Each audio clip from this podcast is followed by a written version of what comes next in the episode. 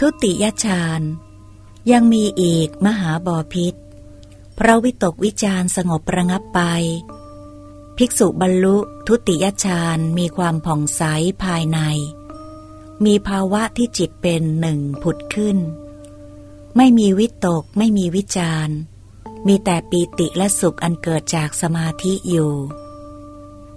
เธอทำกายนี้ให้ชุ่มชื่นเอิบอิ่มด้วยปีติและสุขอันเกิดจากสมาธิ รู้สึกซาบซ่านอยู่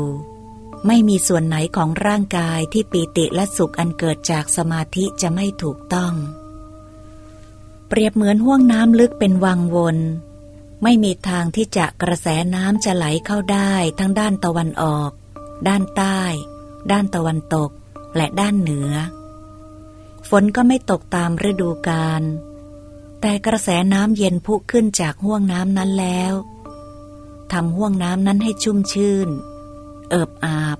เนืองนองไปด้วยน้ำเย็น ไม่มีส่วนไหนของห่วงน้ำนั้นที่น้ำเย็นจะไม่ถูกต้อง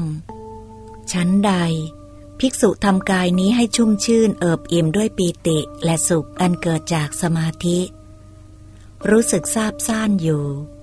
ไม่มีส่วนไหนของร่างกายที่ปีติและสุขอันเกิดจากสมาธิจะถูกต้องฉันนั้น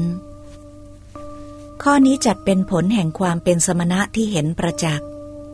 ซึ่งดีกว่า และประณีตกว่าผลแห่งความเป็นสมณะที่เห็นประจักษ์ข้อก่อนๆ